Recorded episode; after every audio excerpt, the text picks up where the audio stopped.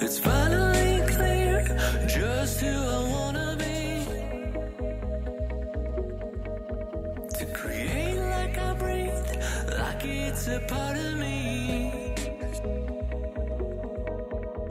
And buried underneath, it's constantly eluding me. The secret to this flash, the answer to what's calling me.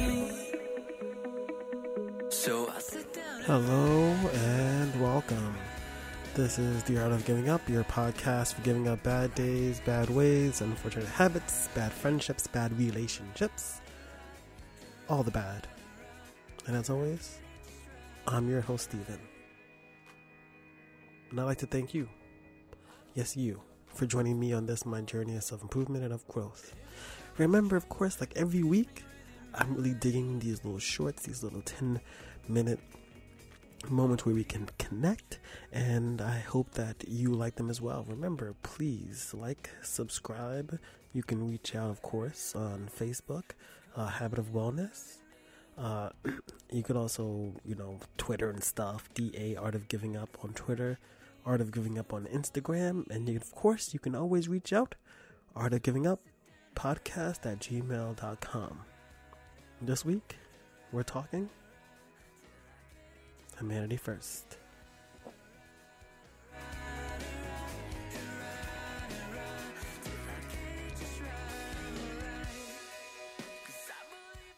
So, yeah, this is uh, just in case you don't know how the magic of the internet works. This is being recorded on Wednesday, February 12th, and this is the day where uh, New Hampshire, which is the first primary state, is gonna be doing its voting, or it has already.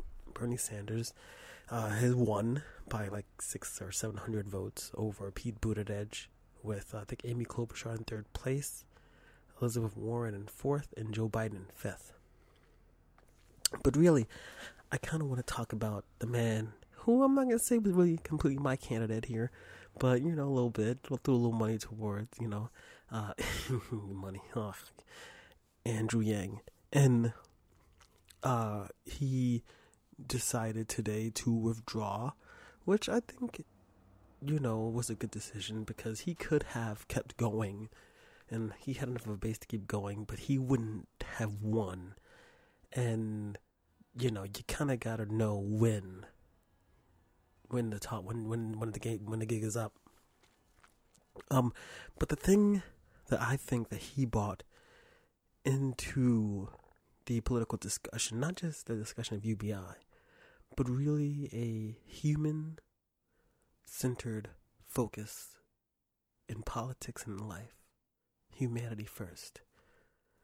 Um I think it's really easy and really confusing sometimes when we're interacting with other people who have opinions different from us and even politics different than the ones that we share.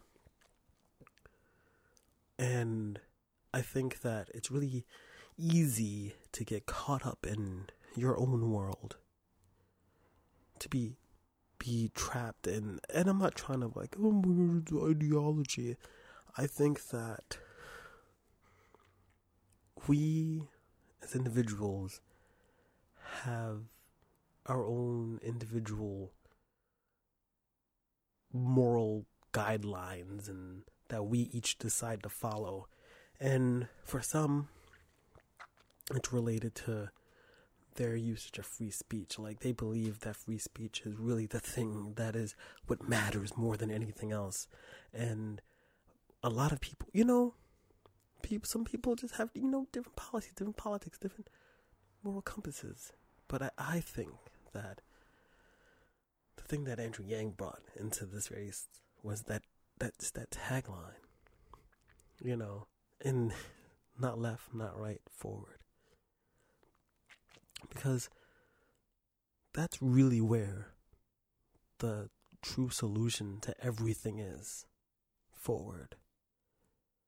The ideology, ideological and identity politics of the government here in the United States does nothing but confuse and conflate real issues into pieces of paper and into broad strokes that are being spoken about on television or tweeted by our president. It's really easy to forget that it's not just the working poor, the middle class, the 1%. It's really easy to forget that behind each one of those labels, behind the Trump voter, behind the Bernie, Bernie bro, behind the Yang gang, there's a person. There's a person with wants and needs and thoughts that matter. And anyone who knows me knows that I've had a huge issue with anyone who demonizing Trump voters. Because I think that Donald Trump is who he is. He is, like Andrew Yang said, he is the symptom, not the cause. Not everyone who voted for Donald Trump is a bigot and a racist. Not everyone lives where I do in New York City, a coastal city, a, a liberal hub. Not everyone has the benefits that I do, has the ability to do the things that I do the way that I do. We all live very different lives and we all have very different wants. And in 2016, some people believed that Donald Trump as president would be the balm to soothe the aches of, I don't know, of uh, corruption, to, to soothe the heartbreak of lost jobs.